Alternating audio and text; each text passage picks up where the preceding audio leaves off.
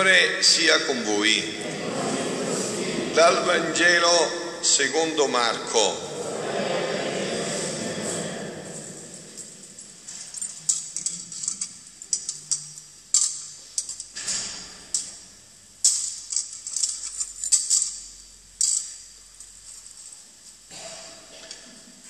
In quel tempo Giovanni disse a Gesù, Maestro, Abbiamo visto uno che scacciava demoni nel tuo nome e volevamo impedirglielo perché non ci seguiva. Ma Gesù disse, non glielo impedite perché non c'è nessuno che faccia un miracolo nel mio nome e subito possa parlare male di me. Chi non è contro di noi è per noi. Chiunque infatti vi darà da bere un bicchiere d'acqua nel mio nome perché siete di Cristo, in verità io vi dico non perderà la sua ricompensa. Chi scandalizzerà uno solo di questi piccoli che credono in me, è molto meglio per lui che gli venga messa al collo una macina da mulino e sia gettato nel mare. Se la tua mano ti è motivo di scandalo, tagliala. È meglio per te entrare nella vita con una mano sola, anziché con le due mani andare nella geenna, nel fuoco inestinguibile. E se il tuo piede ti è motivo di scandalo, taglialo. È meglio per te entrare nella vita con un piede solo, anziché coi due piedi essere gettati nella geenna. E se il tuo occhio ti è motivo di scandalo, gettalo via. È meglio per te entrare nel regno di Dio con un occhio solo, anziché con due occhi essere gettati nella geenna, dove il loro verme non muore e il fuoco non si estingue. Parola del Signore parola del Vangelo cancelli tutti i nostri peccati. Siano lodati Gesù e Maria. Carissimi, il brano del Vangelo di questa sera potremmo chiuderlo in due punti principali. Il primo punto è che dobbiamo vedere il bene nella verità dovunque è e che non ci possiamo coprire dietro le apparenze. Magari tanti che possono sembrare lontani dalla fede fanno bene, noi invece magari che sembra, possiamo sembrare vicini non facciamo il bene che loro fanno. Eh? Quindi il primo punto è vedere in faccia la verità e vedere il bene. Il secondo punto, in cui Gesù è molto forte, è guai a chi crea scandali, eh? a chi eh, predica bene e razzola male, eh? a chi viene in chiesa o come noi sacerdoti è preposto a questo e non cerca di vivere di conseguenza a quello che dice. No? Adesso entriamo un attimo eh, in questo aspetto, però prima di questo appunto vediamo il bene, cerchiamo di fare il bene. Voi sapete che da domani inizia questo mese speciale, il mese del Santo Rosario, il mese mariano per eccellenza, questo mese specialissimo e la Madonna ha dato proprio un messaggio su questo mese, su nessun mese ha dato un messaggio a Meggiugorio, su questo mese ha dato proprio un messaggio, ha detto questo è il mio mese e io ve lo voglio donare. Ci sono tutte le grazie a disposizione e voi pregate e otterrete tutto. Quindi questo è un mese specialissimo in cui non dovrebbe mai mancare il rosario nelle nostre case, perché questo è un mese, vi ripeto, è un mese in cui le grazie sono a nostra disposizione. Ma proprio per questo Papa Francesco, il Santo Padre, ha fatto un avviso speciale e ha detto proprio questo. Il Santo Padre ha deciso di invitare tutti i fedeli di tutto il mondo a pregare il Santo Rosario ogni giorno durante l'intero mese di ottobre e a unirsi così in comunione e in penitenza come il popolo di Dio, come popolo di Dio, nel chiedere alla Santa Madre di Dio e San Michele Arcangelo di proteggere la Chiesa dal diavolo che sempre mira a dividerci da Dio e tra di noi. Eh, quindi è stato chiaro il messaggio, no?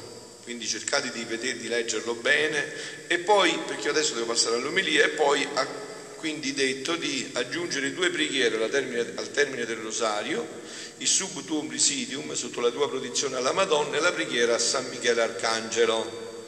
Quindi vuol dire che è un momento particolare in cui il Papa ci chiede in modo speciale di pregare perché il diavolo vuole fare grave danno alla Chiesa. Eh? Allora abbiamo detto che bisogna vedere il bene, parlando del Vangelo, dovunque esso è e capire che addirittura Gesù ci ricompensa anche per un piccolo bicchiere d'acqua, eh? per un semplice bicchiere d'acqua. Chiunque infatti vi darà da bere un bicchiere d'acqua nel mio nome, perché siete di Cristo, in verità io vi dico non perderà la sua ricompensa. Semplice come bere un bicchiere d'acqua, bello come donarlo a chi ha sete. Gesù tutela e custodisce ogni azione di bene, anche la più piccola e gratuita, come quella di chi dona un po' di acqua. Eh? E non mi dispiace per voi che venite da fuori, ma io devo parlare in modo speciale di questo dono della divina volontà. Poi farò un accenno anche per voi eh, su un altro tema, no? ma devo parlare perché le mie omelie vengono, vanno anche su internet perché c'è tanta gente che vuole sentire questo dono della divina volontà. Quindi non so se voi capite il linguaggio, abbiate un po' di pazienza, io cercherò di renderlo il più accessibile possibile, ma questo è un dono che Dio deve dare all'umanità e quindi io ne devo parlare. No? Chiunque vi dà un bicchiere d'acqua, abbiamo detto nel mio nome, non perderà la sua ricompensa. E un giorno Gesù dice a Luisa, precisamente il 30 marzo del 1938, Luisa si sta lamentando con Gesù perché dice mi sentivo oppressa nel vedere che quelli che mi circondano soffrono e fanno dei grandi sacrifici per causa mia. Luisa è a letto e quindi i familiari, le persone a fianco devono fare i sacrifici per lei e lei si dispiace di questo, no? Cioè, devo costringerli a fare questo sacrificio per me. Com'è doloroso vedere sacrificati gli altri, e il mio dolce Gesù, stringendomi fra le sue braccia in atto di compatirmi, tutto tenerezza mi ha detto, povera figlia mia, coraggio, non voglio che ci pensi, tu devi sapere che io posso e so pagare bene anche i piccoli sacrifici, le attenzioni, molto più i grandi. Io numero tutto e neppure un respiro fatto per me lascio senza ricompensa. Che bello, eh? Avete sentito? Gesù nel Vangelo ha detto anche questo, come ha detto, non accumulate tesori dove vengono i mariuoli ladri, dove ci va la ruggine, non ne accumulate, o dove i terremoti le buttano giù. Non accumulate quei tesori, accumulate i tesori dove i mariuoli ladri non possono venire e dove la ruggine non ci va. Fate il bene, date una mano a chi ha bisogno, soccorrete chi è in difficoltà, Insegnate una vita cristiana autentica con la testimonianza, con l'esempio. Fate il bene, che il bene fa sempre bene e il male fa sempre male, sempre. Manco un respiro lascio senza ricompensa. Molto più se questi sacrifici vengono fatti da chi mi ama, a chi vuole vivere nel mio volere. Mi sento me, come se uno mi rifà a me stesso. E io per questi sacrifici perché questi sacrifici siano fatti di buona volontà, vi metto il gusto divino. No? Non so se voi l'avete sperimentato questo gusto, è bellissimo. Com'è bello mettere la, la, la, testa sul cuscino la notte quando hai fatto bene ai tuoi fratelli. Oh, come si dorme bene. Se non ha voglia di prendere gocce, non si dorme. Il male fa male sempre. Com'è bello fare il bene. Dio ci mette un gusto, soprattutto per chi poi conosce il dono della divina volontà, c'è un gusto bellissimo, il gusto di fare il bene, di vedere un fratello che era in difficoltà e che poi lo vedi che sorride, che piangeva e che gli ha asciugato le lacrime. Che bello, questo è un gusto bellissimo che non vale neanche miliardi, no? Tutti i miliardi non, non valgono quanto questo gusto, in modo che faccio sentire il gusto, il piacere di questi sacrifici in modo che sentono il bisogno di farli, il gusto, il piacere del sacrificio. No? Avete visto come c'è un piacere di fare i peccati che ti fanno stare male prima e dopo? C'è un gusto bellissimo invece che ti fa stare bene prima e dopo, il gusto del sacrificio, di rinunciare a qualcosa per darlo al fratello, di perdere un po' di sonno per aiutare chi è in difficoltà, di dimenticarti di fare la doccia per andarla a fare al povero. Ah, quella è una felicità tutta particolare quando ti prende quella felicità, eh, succede tutta un'altra cosa nella vita. Succede tutta un'altra cosa nella vita. Sono il sale, sono come il sale, i condimenti e i cibi come l'olio alle ruote che prima camminavano a stento no? quando non c'è questo gusto, eh, ma come si fa? quando c'è questo gusto è come l'olio che mette alle ruote, prima camminavano a stento, poi sfilano come a che? Perché? Perché hanno questo gusto, hanno questa gioia dentro. E a questo porta la vera preghiera, sapete? A questo porta la vera preghiera. Ci toglie da tutte le false illusioni, no? Avete visto adesso abbiamo un mondo tutto di specchi, chi si pitta di qua, chi di là, ognuno cura sempre di più e siamo tutti infelici. Invece un mondo che si dona, che vive per l'altro, ci rende felici perché noi siamo persone, siamo stati fatti per. Nella misura in cui ci doniamo, nella misura in cui viviamo per l'altro, noi diventiamo felici. Ecco perciò la causa nostro, che nel nostro amore creiamo una passione santa, un gusto, un piacere, che non sappiamo stare se non amiamo la creatura. Dio non sta a stare se non ama la creatura. Fu questa nostra passione d'amore che ci faceva sentire il bisogno di attestare con le opere nostre l'amore verso le creature, tanto che nessuno ci pregò che creassimo un cielo, un sole e tante altre cose. Tanto che dopo create le guardammo e provammo tanto gusto e piacere che nella nostra enfasi d'amore esclamammo come sono belle le opere nostre. Ma ci daranno più gloria proveremo più gusto quando le nostre opere si daranno alle creature per amarle. Perché queste opere che Gesù ha fatto non si possono dare a noi per amarci? Chi di voi, quando beve un bicchiere d'acqua, sente nelle viscere Dio che dice ti amo e mi sono fatto acqua per te? Nessuno, è vero? Perché? Perché non abbiamo più la vita della divina volontà, quella vita con cui eravamo stati creati.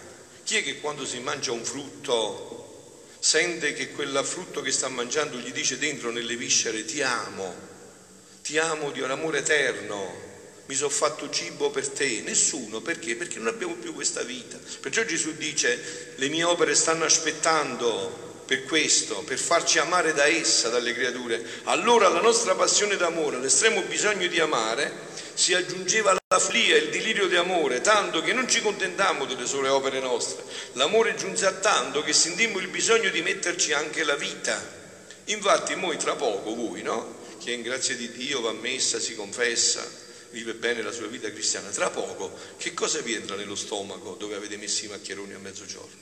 Dio.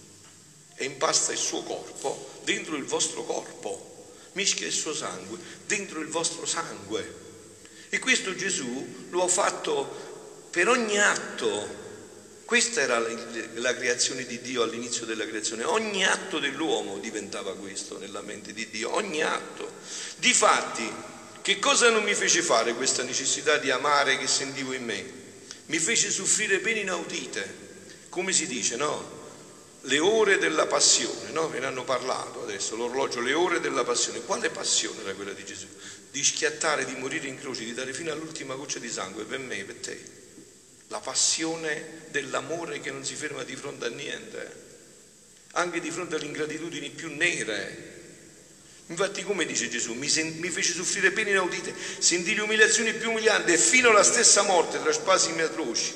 Ora questa nostra passione d'amore non si contenta, ancora non è contenta, se non partecipa a questa nostra stessa passione di amare alla creatura Gesù vuole che così ci amiamo noi, come Lui ci ha amato, che questo è l'amore che deve passare tra noi. E questo amore può venire solo se la nostra volontà diventa una con la volontà di Dio, se no è una pia illusione. Solo se quella volontà ritorna a essere la nostra volontà predominante, anche questa passione per l'amore ai fratelli, anche di chi ti inganna, di chi ti, ti tradisce, di chi ti calunnia, non ti tocca perché c'è questa passione d'amore. Perciò nei sacrifici che facciamo fare creiamo in essa la passione santa, la corrediamo di gusto, di piaceri, da farle fare le più belle conquiste. Questa passione diventa insignosa, si industria in mille modi e se non si rende operante pare che non sa stare né vivere. Se non vi è passione anche nelle opere sante e gusto nei sacrifici, pare che sono opere dipinte hai visto uno che fa un'opera di bene come fatta a forza così? Dici, ma è meglio che non la fai proprio, no? È come se tu vuoi mangiare una mela e ti vuoi mangiare dal quadro che è dipinto la mela, no? A che serve? Cioè c'è una passione dentro, il desiderio, Dio mette una passione per il bene, una passione che diventa sempre più forte. Se non vi è passione, anche le opere più sante, anche nelle opere sante, il gusto nei sacrifici, pare che sono opere dipinte, non vive, hanno un freddo, un'apatia che producono più disgusto che gusto e forse più male che bene. Perciò, figlia mia, non ti far pensiero per i sacrifici che fanno per te, anzi devo dirti che lo fanno per me, non per te. Come ha detto Gesù, a chiunque date un bicchiere d'acqua come se l'aveste dato a me. Questa è la bellezza che Gesù ci vuole portare, far vedere nell'altro che noi non lo stiamo facendo a quella persona, ma a Gesù in quella persona. È Gesù che ha bisogno di questo. E io sto soccorrendo Gesù, non perché quello mi è simpatico o antipatico, non c'entra questo, non conta niente questo, perché è bianco, blu, nero, giallo, verde, questi sono tutti i colori non contano niente. Lo faccio perché c'è Gesù dentro, questa è la spinta mia. Vedo Gesù dentro, chi mi chiede questo, chi mi viene a chiedere questo, Perciò, figlia mia, non ti dar pensiero dei sacrifici che fanno, anzi devo dirti che lo fanno per me, non per te. E io ci metterò tale grazia, gusto e piacere di svuotare il sacrificio. Figlioli, questa qua è un assaggio, perché non vado oltre, perché ho detto voi non conoscete bene questo linguaggio, quindi, ma questo è un assaggio di quella che è la vita nella divina volontà. Se la volontà di Dio diventa di nuovo la nostra vita, che cosa succede? Che dove prima provavamo gioia, proviamo dolore, dove prima c'era il dolore, proviamo la gioia. Così è successo pure a San Francesco. Prima andava facendo feste e scappava dai lebrosi. Poi, quando la volontà di Dio è entrata nella sua vita e l'ha preso possesso, ci facevano schifo le feste e andava a baciarsi nella, nel pus i lebrosi. Eh, capite? Se cambia un fatto, si cambia completamente. E come oggi il mondo, i giovani, vedete adesso vogliono le macchine, il sesso, i soldi, no? Perché sono, e poi sono tutti rovinati, no? Poi bisogna andare a raccogliere col cucchiaino, chi è rovinato di qua, chi è rovinato di là. Se entra questa passione dell'amore vero, tutto cambia automaticamente. Non c'è bisogno che gli dici niente. È il cuore che cambia dentro, cambia tutto l'essere. E voglio eh, concludere però con un pensiero, insomma, anche più accessibile a voi. Eh? È meglio per te entrare nel regno di Dio monco anziché essere gettato nella genna. Avete sentito che Gesù non ha mezzi termini, no? Avete sentito? Come dice, è meglio che te lo cavi l'occhio. Cavatelo, è meglio. È meglio che vieni da me senza un occhio che con tutti e due occhi vai nella genna. Se vedi che il braccio, la gamba ti fa peccare, è meglio che la tagli, buttala via è meglio che vieni con me con una gamba in meno, con un braccio in meno, che vai nella genna per tutta la vita, per tutta l'eternità. In paradiso ci entri con le tue gambe, con la tua libertà, con la tua dignità, con le tue opere, con i tuoi cari, con le preghiere della Vergine Maria e dei santi, mentre nella genna, nell'inferno, una valle vicina a Gerusalemme, era la genna dove si scaricavano i rifiuti e Gesù utilizza questo luogo per indicare l'inferno, Lì viene gettato perché ti sei giocato ai, tutto ai dati, vita, libertà, dignità, affetto, buone opere. Ormai di te non è rimasto che l'involucro, a quello consunto dalla potenza della tua esistenza, e vieni gettato là per marcire, a dissolverti. Capisci allora perché è meglio morire piuttosto che dare scandalo? È meglio, è meglio essere monchi piuttosto che fare del male impedendo il bene. Come sempre l'incontro col Vangelo è molto netto, noi facciamo una botta qua e un'altra là, ma Gesù è sempre netto. Sì, sì, no, no. Sì, sì, no, no. Non ci sono vie di mezzo. Sì e no. O ci stai oppure non ci stai. Sarà per un'altra volta. La crudezza di questa pagina del Vangelo affretti i nostri passi, espanda il nostro cuore, ci faccia tendere le nostre braccia verso il cielo, che non è mai avaro, che non è mai lontano, che sa amare, ma so, sa solo amare. E questo è l'augurio che faccio a me e a voi, anche che avete fatto questo pellegrinaggio qua, eh? che davvero vi portate la gioia nel cuore che Dio ha una felicità che sa mettere anche nei sacrifici, nelle difficoltà, nelle prove, nelle croci. Perciò San Francesco a 40 anni, malato con tutta una serie di malattie, cantava e diceva tanto il bene che mi aspetto che ogni pena mi è diletto, perché c'era la gioia, la speranza di una vita piena che Dio ci vuole donare nel tempo e nell'eternità. Siano lodati Gesù e Maria.